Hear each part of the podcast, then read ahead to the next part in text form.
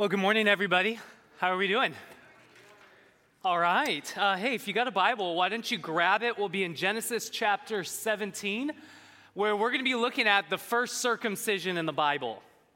Um, now, I know some of you came to see a loved one dedicated today, and you're like, I didn't know it was that kind of service.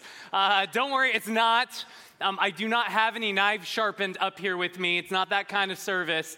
Um, but what we're going to see in our text this morning is uh, circumcision is actually a preview um, of what we're going to be celebrating later in our service today. And this text, um, whether or not you came for a loved one today, this text, it's full of good news for you and me. So let's look at it. Genesis chapter seventeen. Uh, I'm going to read the whole chapter, so buckle up. Let's take it in, and then we'll chat.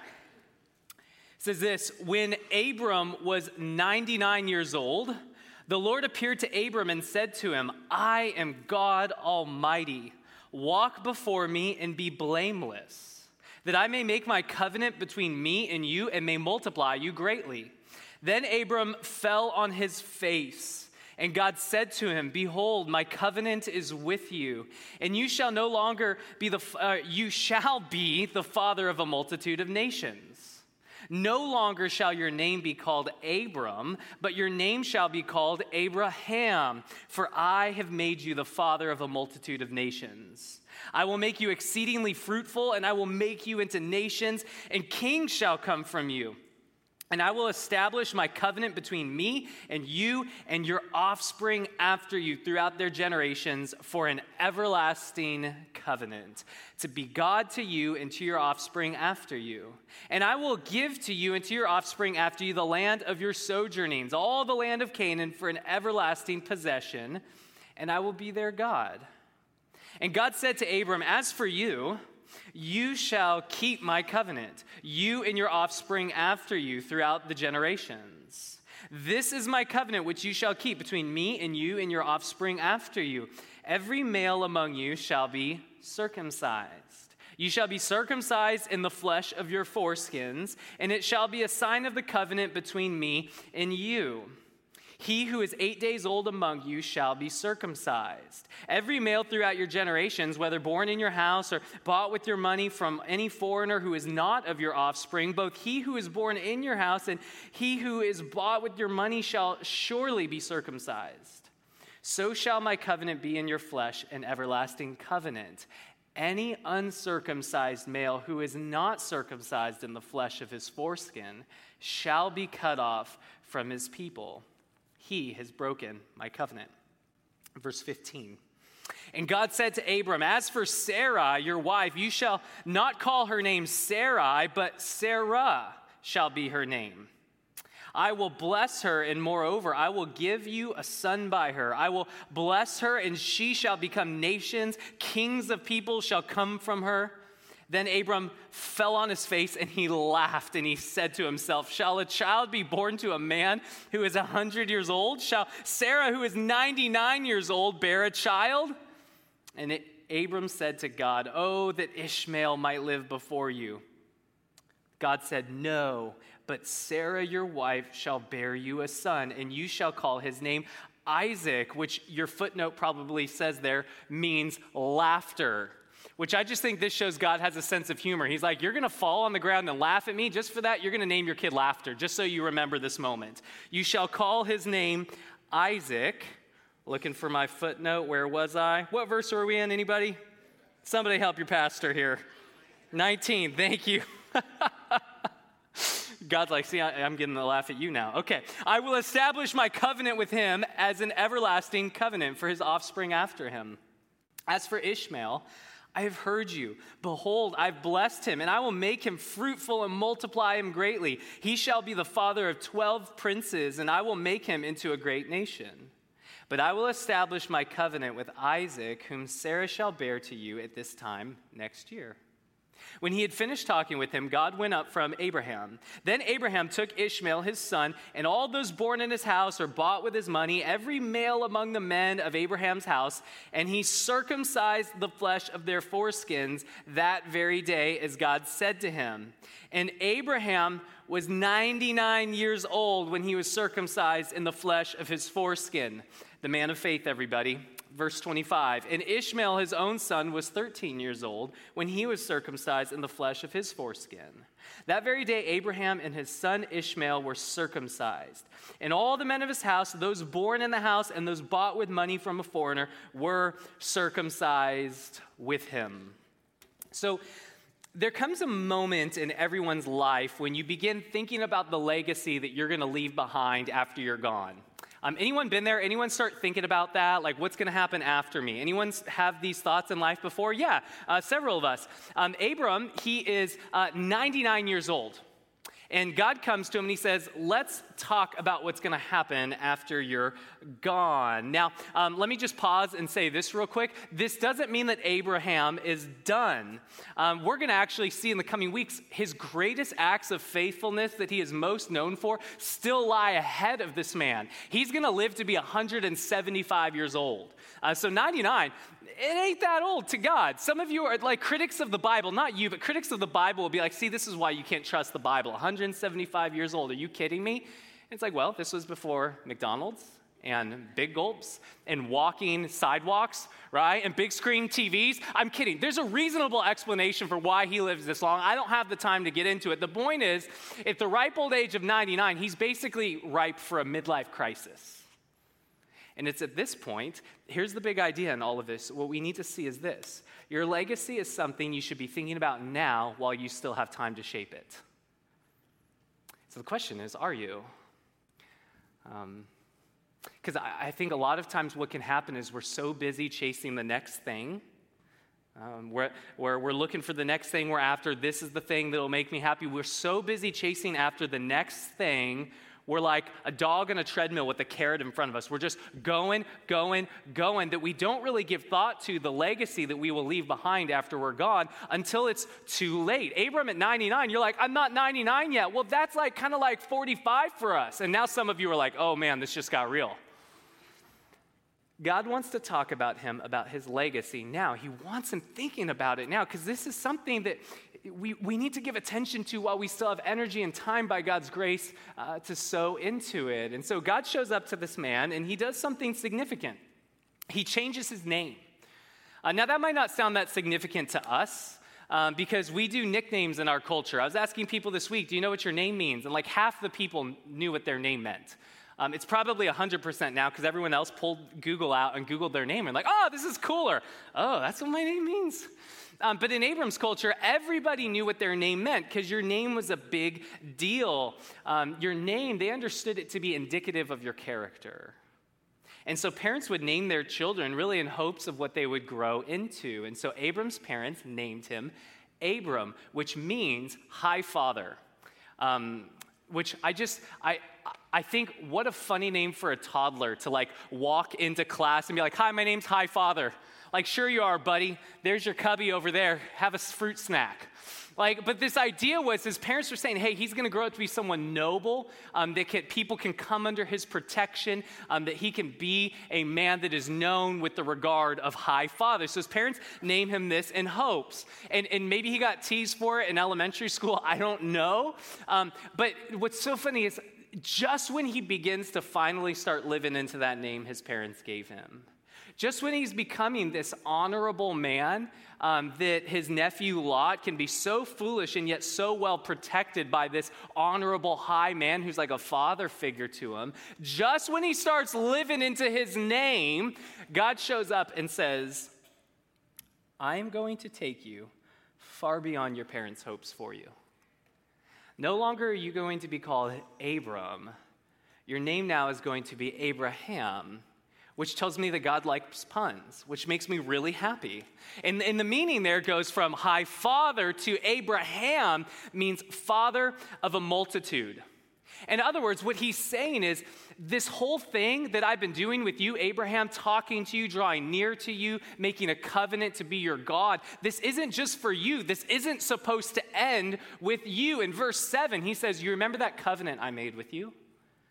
We saw this a couple of weeks ago in Genesis fifteen. He says, you remember that covenant where um, you were passed out on the ground over there, and I did all of the work, and I walked through all of the dead carcasses to show, here's how this relationship's going to work. Uh, I'm going to be God. I'm going to be faithful to you. I'm going to be gracious and keep this relationship alive. You know that incredible thing that happened to you? Well, that covenant I made with you, I am now extending that to all of your offspring after you. So, so what we're seeing here is all of the children of Abraham will get to have this same kind of life-giving relationship with God based on faith and grace. Um, now, we live so far on the other side of this moment that I think we failed to see how crazy this is. Um, I mean, think about this. Every single religion has um, a prophet or some spiritual mighty figure that has an encounter with the divine. But in every other religion, what happens is they have this encounter with the divine, and then they write a book about it, they tell you about it, and you just kind of have to take their word for it. Like, God told me this, here it is, and you have to rely on that. And there's no direct contact with God. It's kind of a secondhand relationship. But what we're seeing in Christianity is this is not the case. That Christianity isn't that God spoke to Abram, and they had a great thing going, and now we can have this secondary experience through Abraham. What we're seeing in this covenant is that the God of the Bible is someone who wants to draw near to each and every one of us in this room. He wants to draw near to each and every person in every nation of the world, that he loves to draw near to people and do the same thing we've been seeing with Abram so far. And if that doesn't blow your mind, um, I was, I was praying for us on the way in this morning. I, I saw the sunrise this morning. I was just, like, if that doesn't blow your mind that the God who painted that sunrise this morning thought of you and thought, I would like to have a relationship with you. I would like to be faithful to you and give you a new life. If that thought doesn't blow your mind, I pray that the Spirit of God would just wake you up this morning so you could go, are you kidding me that he wants to have a relationship with me? That's what we're seeing here. A God who wants to draw near not to just one mighty man of faith, but men and women of every station of life and every nation wherever they are found. He is a God who is big enough and loving enough to be known by all of us.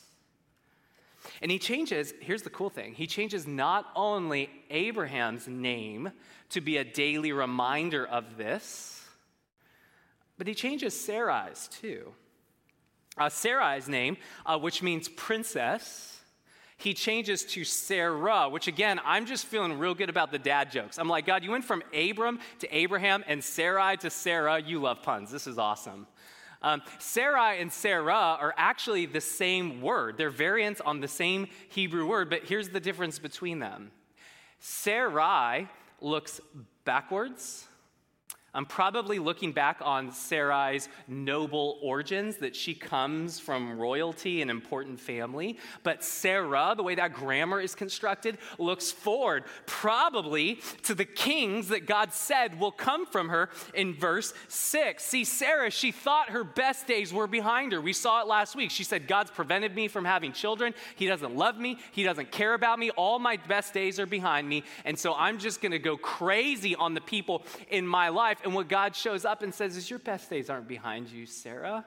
She says, no, my name's Sarah. And he's like, no, you've had that one wrong for seventy-something years. It's actually Sarah. Because, Sarah, you will not be the last of your royal family. I'm telling you, kings are going to come from you. Here's the big idea in all of this. Um, what we're seeing in these name changes, what we're seeing in this whole interaction, is that the goal of faith is not just for us to walk with God and make a difference in the world. That's a great thing. That's a great place to start. But the story of Abram doesn't end after Genesis sixteen. Thank God it doesn't. Uh, what we see is it moves on to this. The goal of faith isn't just to walk with God and make a difference in the world, but for you and I to leave a legacy of others walking with God after we're gone as a result. That's what God's promising to do here. He says to Abraham and Sarah that you're going to have a great legacy, so great that both of you, you need new names. And, and the case I want to make this morning is... Um, This isn't just good news for Abraham and Sarah. Um, this is the kind of legacy that you and I can have as we respond in faith like we'll see this couple do in this story.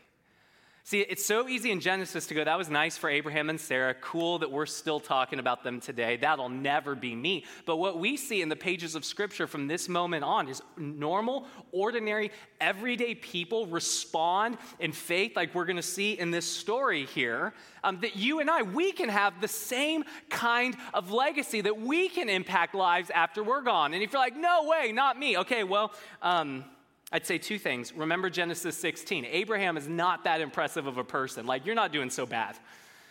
And the other thing I would say is let's let's look at this story and see how he responds in faith and consider if the Spirit of God might encourage such faith in us this morning. Um, God tells Abraham to do two things. And so this is where we'll see his response. He says, number one, walk blamelessly before me. Now, I don't know what comes into your mind when you hear that word blameless. Um, I don't think it's the best translation in English, because at least me, I think of like perfection. Like there's nothing I can nail you on. Like I'm argumentative. So someone that's blameless truly has nothing that I could grab onto or poke at, which must mean they're a perfect person. That's not what the, none of you are argumentative? Come on. um, the Hebrew word here underneath blameless, it, it's not like that. The word, what it signifies is wholeness of relationship. So it's it's talking about integrity and wholeness rather than no sin. This isn't saying you have no sin. This is saying that you are in a position of life that is whole.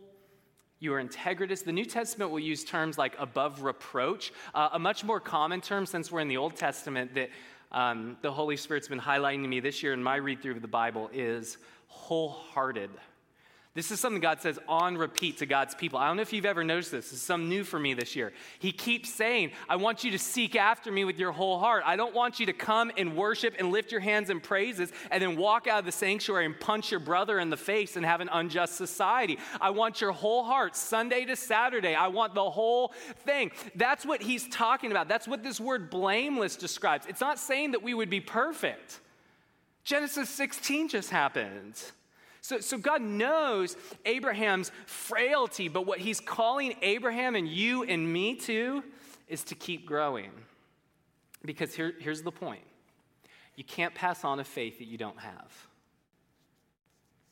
Uh, and I think a lot of times where we get jammed up in trying to leave a legacy and impact others is we try to pass on a faith that we only have in our heads, but it's not real in our lives. And so we try passing on something that's theoretical to us, not real to us. And the problem with that is what, what you pass on from your life is what's real in your life, not just the things that are in your head. And so what we see in this is if we're going to have a legacy where other people are walking with Jesus and more alive because God put us on the planet and somehow graciously worked through us, then we've got to walk wholeheartedly with him. We've got to respond like Abraham, who is by no means perfect even from this point on. But he walks wholeheartedly with the Lord. And the moments he fails are the moments that he is the most humble and bringing the most glory to God as he confesses where he's at. And so this is why I say it doesn't mean that you have to be perfect. Part of, I think, walking wholeheartedly that we see in Abraham's life means confessing where we fall short. I say this to you all the time, but the way the way that you can tell the difference between someone that, like, actually knows Jesus, is loved by Jesus, has encountered the gospel, and someone that's just playing the church game or maybe has no interest in church at all. The way you can tell the difference between a Jesus person and everybody else is what do you do when you fail? Because apart from Jesus, what we do when we fail is we blame others, we make excuses, we try to hide it, we try to cover it up. And whether you do that with religious performance by being good at other things to try to cover up your sin, or whether you do that through just a worldly, I'm going to deny God exists and pretend that thing I didn't just did wasn't wrong. Either way, we're trying to make excuses. We're trying to cover it up. This is the human condition, and only the gospel of grace frees us to do something different in that moment. The gospel that we saw in Genesis fifteen that says, okay, my relationship with God did not begin based on my faithfulness. And so that frees me up to confess when I fall short instead of blaming others and making excuses and make the situation worse. It frees me up to simply say, I'm sorry, God, I did that. I'm sorry to others that I did that. This is, and it makes us more grateful for Jesus. And see, one of, one of the greatest complaints I hear about Christians, and I'm sure you do, is that we're all a bunch of hypocrites. And I'm argumentative, so I, I want to be like, you think we're hypocrites? Well, look at you. But like, okay, let's have an honest look. Like, don't we do this sometimes where we say one thing and we do another and we pretend that there's not a disconnect in our lives? And so I think one of the most powerful ways that we could impact the lives of others is by, when we fail, using that as an opportunity to humbly confess, I'm so sorry I did that to you. That was inexcusable. That was wrong. Would you please forgive me? What I found is I've tried doing that with my non-Christian friends is it can begin, people don't respond like that. It jars people. It throws them off. And then you can have a gospel conversation and be like, man, I am so grateful to Jesus because this is just the real me you're getting to know here. What do you do in those moments? Because I don't know what I would do apart from him. And now we're having a gospel conversation. The point is, to walk wholeheartedly, it doesn't mean that you don't fail. It means that you're living a life of faith, you're walking with God, and when you do fail, rather than pretend, you respond in faith by confessing that, believing that his grace is bigger than that sin, and moving forward in a path of wholeness. And that's what we're going to see throughout Abraham's life, even as he gives Sarah away a second time. I still can't, we got weeks till we get there. God's really, really gracious. Uh, number two. Um, so, so he says, walk wholeheartedly before me, and that's something that Abraham does. That's part of his response. But then number two, God says, keep my covenant. Now how? Well, through circumcision. Say what? I mean, think about this. Abraham is ninety-nine years old. And God says to him, you see that rock over there? I want you to sharpen it. And then here's what I want you to do. I want you to go into your tent. I want you to take that rock. And I'm not going to be more graphic than this, but like, if, if it were me, I'd be like, God, is there any other body part we could do this on? Um, could we maybe do like a tattoo or something? Like, those will be in like two thousand years from now. People will think I'm hip. It's gross. It's it's bloody. It's, it's it's on such an intimate part of the body. But here, here's what God is doing in all of this. He's giving Abraham a physical symbol of this covenant relationship that they share. Something that Abraham, for the rest of his life, would bear in his body and remember that I belong to God. So it is kind of like a tattoo in one sense. Some of you are like, I'd rather have the tattoo. Uh, okay, but here, here's the deal. It's not only for Abraham. Um, God says, I want you to circumcise your children on the eighth day. Um, and all your children among you, everyone, even foreigners, if they would come to live among you, I want you to circumcise them. And, and here's the deal. Um, eight-day-olds apparently can't, or uh, uh, yeah, eight, sorry, eight to eight Eight day, I can't even say this, this is so unbelievable. Maybe that's a sign I shouldn't say it. I'll go for it. Eight day, you, eight day olds can't get tattoos. Anybody with me? Like, have you, like, I've seen like tattoo parlors that'll kind of push the limit of eighteen. Now we'll go a little bit under that. I've never seen a toddler sitting there with their arm rolled up, like, give it to me. Eight day olds cannot give tattoos. Thank you, Jesus, for finally helping me say that. But here's what apparently they can have done. And I'm no doctor, I'm just reading the text, and I've read medical doctors talk about this today. Apparently an eight-year-old, or eight-day-old, can be circumcised. And, and so this is how you know, by the way, humans didn't write the Bible, because I wouldn't have thought this up. Like, you know what we should do? We should take our kids and grab a rock, and I mean, let's get it sharp. Let's not be cruel, and then take them and hold them down. I mean, I was there when we tried to hold our girls down to get a shot, like a little needle in the arm. This is next level. Humans wouldn't have thought this up, but this is what God tells Abraham. And what's interesting is thousands of years later, we can actually understand that there's medical benefits to this.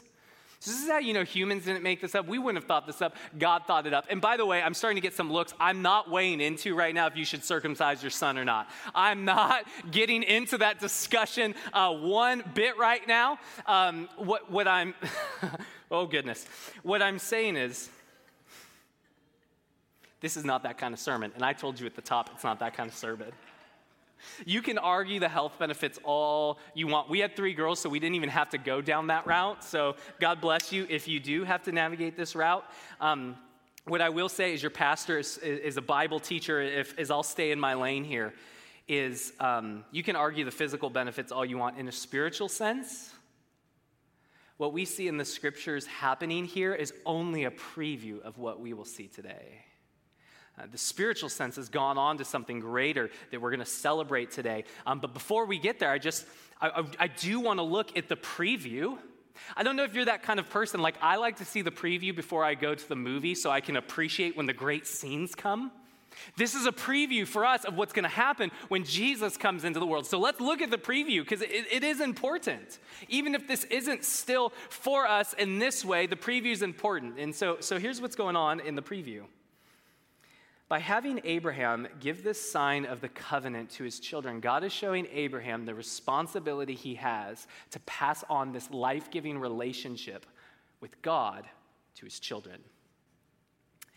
Now, um, the Bible is clear that it is just a physical symbol and that each child will ultimately have to grow up to make their own choice if they will love and follow the God of their father and mother. This is a narrative all over the Old Testament. It is a physical symbol. What ultimately needs to happen is that our interior life, our hearts need to be circumcised, and when by faith we reach out for the God of Abraham like he did, that is the moment that our hearts are circumcised. So the Bible will say this is just a physical symbol. Each child will have to choose from themselves. And so I, I want to say this very clearly, even if I'm being repetitive right now. This was never intended to save these children. Um, to conclude that would be to make the same mistake that the Pharisees did. They said, hey, because we're Abraham's physical offspring and because we've all been circumcised, and everyone's like, gross, we don't need to know that info, but they're boasting about it. And Jesus shows up in John eight and he says, no, what was in view there was not a physical lineage, but a spiritual one, and you sound a lot more like your father, the devil, than you do Abraham. Jesus' words, not mine. Um, the way Galatians three seven says it, is that the children of Abraham in view in this story are not merely physical.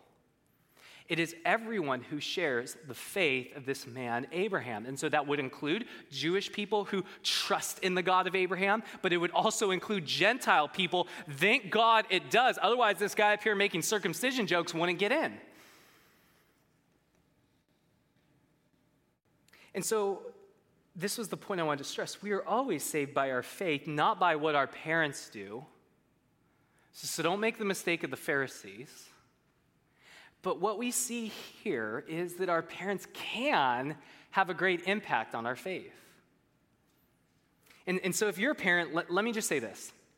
The greatest legacy uh, that you can ever leave is that your children would worship Jesus after you and go on to live a greater life of faith than even you did. You have an opportunity to set your children up for this by raising them in a home where they hear Jesus talked about, where they hear Jesus prayed to, where they hear Jesus worshiped, where they hear Jesus at the center of how we're thinking about things as a family, where I would argue where, where you connect the fun that they have to Jesus to say Jesus is the inventor of fun and he loves you to have a good time. If you will make your place a home where your kids can see the gospel lived out, where they can see that God is a loving Father who will always love us no matter how far we run or what we do. If you will make your home that kind of environment, again, we're not talking perfection, we're talking wholehearted, we're talking trajectory right now. If your kids can see that you have a real faith and they can see you humbly repent and say sorry when you fail, then statistically speaking, your children are far more likely to share the faith that they grew up watching than if they had never seen that faith at all. And I mean, I think it makes sense, right? Like, you just have so many more opportunities to embrace a faith that you see every day, not once a week at church. or once a year at summer camp, or twice a year at Christmas Eve and Easter. You're just far more, you have so many more opportunities to embrace it. It takes over far more of your imagination. This is what we're seeing. This is why God says, Abraham, this isn't just for you. You got to bring your kids into this. They're going to have to make their own decisions someday, but Abraham, you have a powerful role to play, and you have a powerful opportunity in the life of your children. And look, even as I say that, um, I was raised by a single mother, and so I know how some of you are hearing that right now, where you're going, oh my goodness, my home, I'm already behind the eight ball. So, so let me just stop you right there. You are not alone in this. You are not alone in this. What we see in the Bible is that the church is described in the New Testament as a spiritual family where we care for one another, where we love one another, where we share one another's burdens, where we serve one another. And so hear me, even if you don't have young children in the home right now, you have a responsibility to the kids here. I mean, not if this is your first time and you're just checking things out. Some of you are like, whoa, this is hardcore. I mean, if you call this your home, if you say this is my spiritual family, then according to the New Testament, you have a responsibility to the children that are here. And look, I know this challenges every notion of this hyper-individualistic age we live in. Like, we live in an age where we say, like Cain, am I my brother's keeper? Go read that story again and find out if he was the good guy in that story.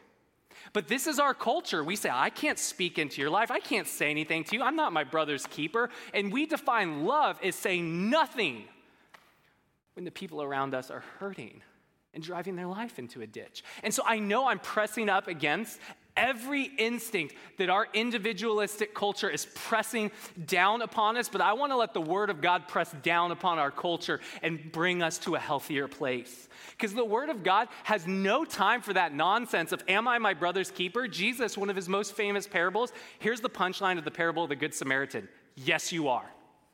It's that simple. Of course you're your brother's keeper. And if you walk by on the road while your brother, brother's bleeding, how can you claim to know God if you just sit there and do nothing? I know I'm pressing up against something in our culture, but I want to give you a positive vision from the scriptures. I know it's going to seem otherworldly, but what we see in the New Testament is that we are a spiritual family, and if you consider this place your home, then you have not only a responsibility to the children over in Kidsmen right now, you have the opportunity to invest in your legacy. I, I know there's a lot of talk, well, what if my kids are gone? What if I'm single? What about it? We're all spiritual family here, and you surely need more than two parental figures to raise a child. You ever hear it takes a village to raise a child? This is what Christ has given us in the church. And so let me say this, even if you don't have young kids in the home, it is your responsibility, your opportunity to create an environment here where the children in this church can see the gospel lived out. It is your opportunity to pray for the children here. I've been so encouraged as you've reached out to me, several of you, and say, I'm praying for your children. I'm like, this is so cool. I love how God has formed that in the church here, that we... We're a praying church for the children in this church. It, it, it's our opportunity to support the parents in this church who will be on the front lines. I'm not saying you have to show up and change all the diapers. There are folks that are going to be on the front lines, but there's also support units. There's grandparents in the faith that you get to have all the fun and none of the responsibility. You get to say, drop them off, I'm going to bless them, I'm going to pray for them, I'm going to give them a ton of spiritual sugar and just send them back to your house. Have fun with that one. We get to have aunts and uncles. They're the fun aunts and uncles that take them on the, all the roller coasters. And then when they can't sleep at night, they say, I hope you sleep well tonight, sis. Like, we get to become this as a church. To where, to the degree that we have proximity, I want to be clear. I'm like, you, you have to have proximity. We, not all hundred of us can do this with all twenty kids in kids ministry, but to the degree that you have proximity to children in this church through relationship with their family, you can become grandparents, aunts, uncles, aunts in the faith, where the children here, my dream for not only my kids, but every kid that would step through kids ministry, my dream is that these kids would become a part of your legacy. is you help care for them and pray for them and support them in their walk with Jesus over the course of their lives. Um, I grew up in a community like this. This is part of why, it's part of why this emphasis of Scripture means so much to me. I grew up in a community like this where it wasn't just my mom or my grandparents that were responsible for raising me, but they were a part of a vibrant spiritual family where I had um, aunts and uncles in the faith. I had some really cool older brothers in the faith, uh, only child. And so I'm, I, I'd see these cool older guys. I'm like, that looks fun. I want to hang out with him. I want to copy him. And, and I grew up in this environment. And here's what I can tell you from experience. It had an incredible impact on my soul. Um, Now, now, my journey with Jesus, some of you know, was a messy journey. Um, I ended up walking away from church going, that's my grandparents' thing, not mine. I walked away. But, but here's the point. I never once doubted that God was real. There's something about growing up in that community, seeing a community where the gospel was lived out, seeing where Jesus was worshiped, Jesus was prayed to. Goodness, it was imperfect. But growing up in an environment like that, there was something about it that I could never quite shake it. So at the point that I'm in college going, I want to have fun. Jesus isn't fun. I want to go have fun. I couldn't quite shake it. I knew he was real. I was just bored. I had some issues in my life. But when my life came crashing down around me, and I was too cool to talk to a parent about it. It was one of those cool older brothers in the faith at church. Took me to Malibu Grill. Told me about the love of God, which I've heard a thousand times before. But something about that relationship, something about that proximity, something about seeing him live a life and trust that he actually knew, there was something about it that connected that truth to my life right where I needed it. And my life has never been the same since that day. And that is what church can be.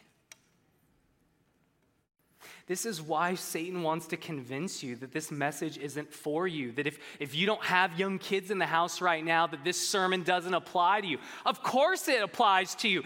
Insofar as you see yourself as a part of the spiritual family here. And my hope is that this would be a place where anyone could come and belong and be a part of our family. Heck, they let me in. There's room for you here. And, and so I want to punch Satan in the face this morning. By coming together as a community and praying for and blessing the young families that are here this morning to dedicate their children. And so we're going to do that in just a minute. Before we do that, we've just got to look at, at this final question Abraham has for the Lord at the end of our chapter here. Um, because this question will take us from preview to the main attraction, which we'll be celebrating today. Um, so, so God promises, he, he comes to Abraham after all the renaming, and he promises yet again to give him a son. And Abraham says, well, I... God, this is awkward. I, I already have a son. You remember the whole thing in Genesis sixteen? He says, why not bring about your promise through Ishmael? And look, it's so easy to read this story and go, man, Ishmael got a raw deal. Um, I don't even have time, but I want to say this because I feel um, it important.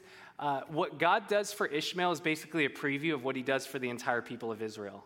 Go, go look at the text and what God says. He gives him twelve princes, which is going to map onto the twelve tribes of Israel. He's going to bless Ishmael because he's always been a God of all peoples and all nations from the very beginning. There could be a whole sermon there. I got to keep moving right now because we've got some cute babies and children uh, coming up here in just a minute. But God is going to bless Ishmael. But the promise to fix the world, he says, that's got to come through another child. Because what God's been trying to teach Abraham from the very beginning, for the past twenty, oh math, ninety-nine minus seventy-five, twenty-four? What God, thank you. What God has been trying to teach Abraham for the past twenty-four years is that his plan to bless the world, it's not going to come about through natural means. It's going to come about through supernatural effort. It's not going to come about through human cunning and human ability. It's going to come about in such a way that only God could get the credit. It's going to be something humans couldn't pull off. And remember last week, Abraham could pull off the Ishmael thing. It was dark. It hurt others. It was wicked, but he could do that in his own strength. But God's plan to bless the world is through a miracle that can never be explained by human strength. It's not going to be humans rising up and lifting our way back to heaven. It's going to be God coming down from heaven to fix the world down here. And so God says, in about a year, you're going to have the son that I promised, the miraculous one. He says, my wife's been through menopause. He says, that's okay. I created her. I can create new life in her womb again. And he says, oh, by the way, you're going to name this child Laughter because, Abram, I know you're laughing at me on the ground right now, and I love you, but I'm going to get the last laugh on this one. And, and we'll see it as we continue in Genesis. God does just as he promised here. Um, spoiler alert, this child will be born in about a year from this time. And when he is, this is so cool, Sarah laughs. It's this beautiful moment of laughter where God gets the last laugh as they're all like, I can't believe he did it. He's so good. And the story doesn't end there. Isaac will go on to live a life of faith like his father Abraham. Imperfect, he struggles with some of the same sins, but he has some of the same uh, capacity to trust God that you see in Abraham. It's imperfect, but it's growing even in Isaac. And Isaac's son will have twelve sons, which become the twelve tribes of Israel. And you know the song, some of you. Father Abraham had many sons. Many sons had Father Abraham. And so these twelve tribes grow into a mighty nation. To I'm just going to skip very far in the history. By the time you get to King Solomon, and he's ruling on the throne, what we read in the scriptures is kings and queens come from all over the world to be blessed by the God of Israel, to learn from the wisdom of the justice of the laws of Israel, to learn from the worship and the happiness coming from this place in Israel. People come from all over, and it looks like the fulfillment of the promise. It looks like everything that God said. But then Solomon, much like his great-great-granddaddy, he makes the same mistake and says, one wife's not enough. Maybe two, maybe three, maybe seven hundred. Which, I don't, I don't know how you pull off seven hundred wives. I've got one, and I'm like, man, this isn't, my soul, like, my entire life could be explored getting to know her. I don't know how you do seven hundred wives. Anyway, it, it, it's not there to be instructive. It's there to say this was a really bad idea. And just like with Abraham, those decisions bring a lot of brokenness, a lot of evil, a lot of destruction, and a lot of heartbreak into God's good world. And, and, and that's one of the good guys. That's one of the good kings. There's wicked kings that are a lot worse than that. But this is the cycle we see through the children of Abraham, is this cycle of, just like you see in Abraham's life, faithfulness, faithlessness, faithfulness, faithlessness. And the good news is even when we are faithless, God remains faithful. But the world still needs to be rescued. And so in the fullness of time, the cycle is finally broken when there's another miraculous birth. Not to a barren woman this time, but to a virgin. And God himself this time puts on flesh and invades our broken world to put an end to the cycle, to put an end to the one step forward, one step back, two steps forward, one step back. On the cross, Jesus Christ, the only truly perfectly blameless one who has ever lived. On the cross, he is cut, he is bloodied in order to accomplish an even greater miracle. And here's the crazy thing. When the New Testament talks about this moment, it uses the language of circumcision. Listen how Colossians chapter two says it. In him, that's in Christ, you also were circumcised with the circumcision made without hands, by the putting off of the flesh, by the circumcision of Christ. Having been buried with him in baptism, in which you were also raised with him through faith in the powerful working of God, who raised him from the dead. And you who are dead in your trespasses and the uncircumcision of your flesh, God made alive together with him, having forgiven us all of our trespasses by canceling the record of debt that stood against us with its legal demands. This he set aside, nailing it to the cross. He disarmed the rulers and authorities and put them to open shame by triumphing over them in him. Here's the point. By defeating Satan, sin, and death, Jesus has made a way for sinners like you and me to be made righteous in spite of how we struggle. And so God, who is holy, can send his Spirit to dwell within us, because even as we struggle, our sin's been dealt with in some crazy way. We are accounted as righteous before God, even as we struggle to live that out. And so because of the coming of Christ, the Holy Spirit can come to and dwell God's people and give us a new heart and give us new desires, so that we not only have an external sign that we belong to God, but that we can have this internal witness that cries out from our own hearts. We belong to him. We love him. And though we want to be more faithful, we are so grateful to get to worship a God who loves us where we're at. And that is meant to be the normal Christian experience.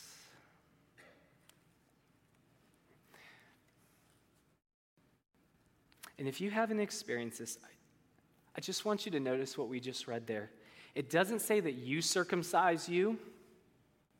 That was Genesis seventeen. After the coming of Christ, what it says is God circumcises you. God circumcises me. Because here's the big idea. All of this with Abraham was just a preview leading up to this moment when Jesus would come and circumcise us with a circumcision that's more than skin deep, that gets to the heart. To not only know the right thing to do, but begin to have these new desires bursting forth from us to actually do it. This is the miracle called regeneration that God does when we believe. And I've been around to know me. I've been around long enough to know maybe there are some of you here this morning that you've been around church for a while and you've just never experienced this. Your faith is something that, if you're honest, it's more like Abraham with Ishmael. It's something you're doing in your strength. You have ideas. You, you know the right things, so you're trying your hardest to live up to it, but you've never experienced that moment where the Holy Spirit gives you a new heart, and you're like, my faith isn't just something I'm doing. It's something God is doing to me, and I'm just the one responding. If you have never had that moment, then here's the good news this morning. He has more for you than you know. He has more for you than you know. And so maybe today is the day that you say, God, I want to experience the supernatural kind of life that you offer in Christ. I want to experience the circumcision without hands. I want to experience your Spirit at work in me. I want to experience you working in me for your good pleasure, as your word says that you will. I want a taste of this. I want to live a life that can only be explained by your presence in me. Because that is what the Christian life is meant to be, and we see that in seed form in Abraham's story. And that's why God says we've got to do the second kid. We've got to go through Ishmael, because I've got to show from the very beginning the Christian life is something that happens to you before you can respond to it. And this morning, if you're like, I don't know if that's happened to me, my encouragement would be, it might be happening to you right now, and ask him for it this morning. This is how it works. The Christian life is a supernatural life that can be explained by no other means other than God is real, Jesus is alive, and new creation is bursting forth from me. And like I said, this is what we see in seed form in Abraham's story here, and this is why he tells him to wait for Isaac. This is the supernatural kind of life that we get the full attraction that we get to live into this morning. So we'd encourage you to respond as you need to this morning. Maybe you need to ask for the first time. Maybe you need to say, Holy Spirit, would you blow in me afresh this morning? Because I remember that it's been a while. One of the ways that we're going to respond to this all together is by talking about what we get to invite our children into. And so here's how we're going to celebrate that aspect. Again, like I said, you need to do business with God today, but here's something we can all do as one spiritual family this morning. I want to invite uh, the families forward who are dedicating their children today.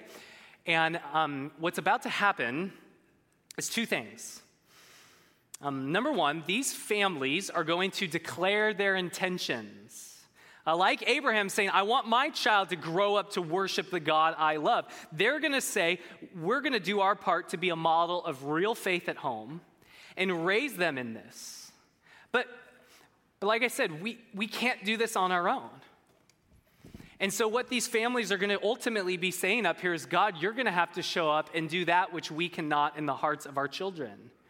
And so these families are going to take a huge step of faith in just a moment to say, God, we entrust our child to you, and we're asking you to do in them what you've done to us. Come right on into the middle here. Um, and, and let me just say this before I introduce the families and we pray. It's not just these families that are having a moment this morning. Like I said, if you consider Fair Oaks your home, then we all have a role to play in this. And so as we pray for these children, it's not just us saying, God, we hope you will empower these parents. Hope it goes well, guys. We are asking God to empower us to create this kind of community here. And so I want to introduce the families uh, and then Carol Grieve, our children's ministry director, because we're a family here. I, I've asked her if she would pray and lead us in prayer.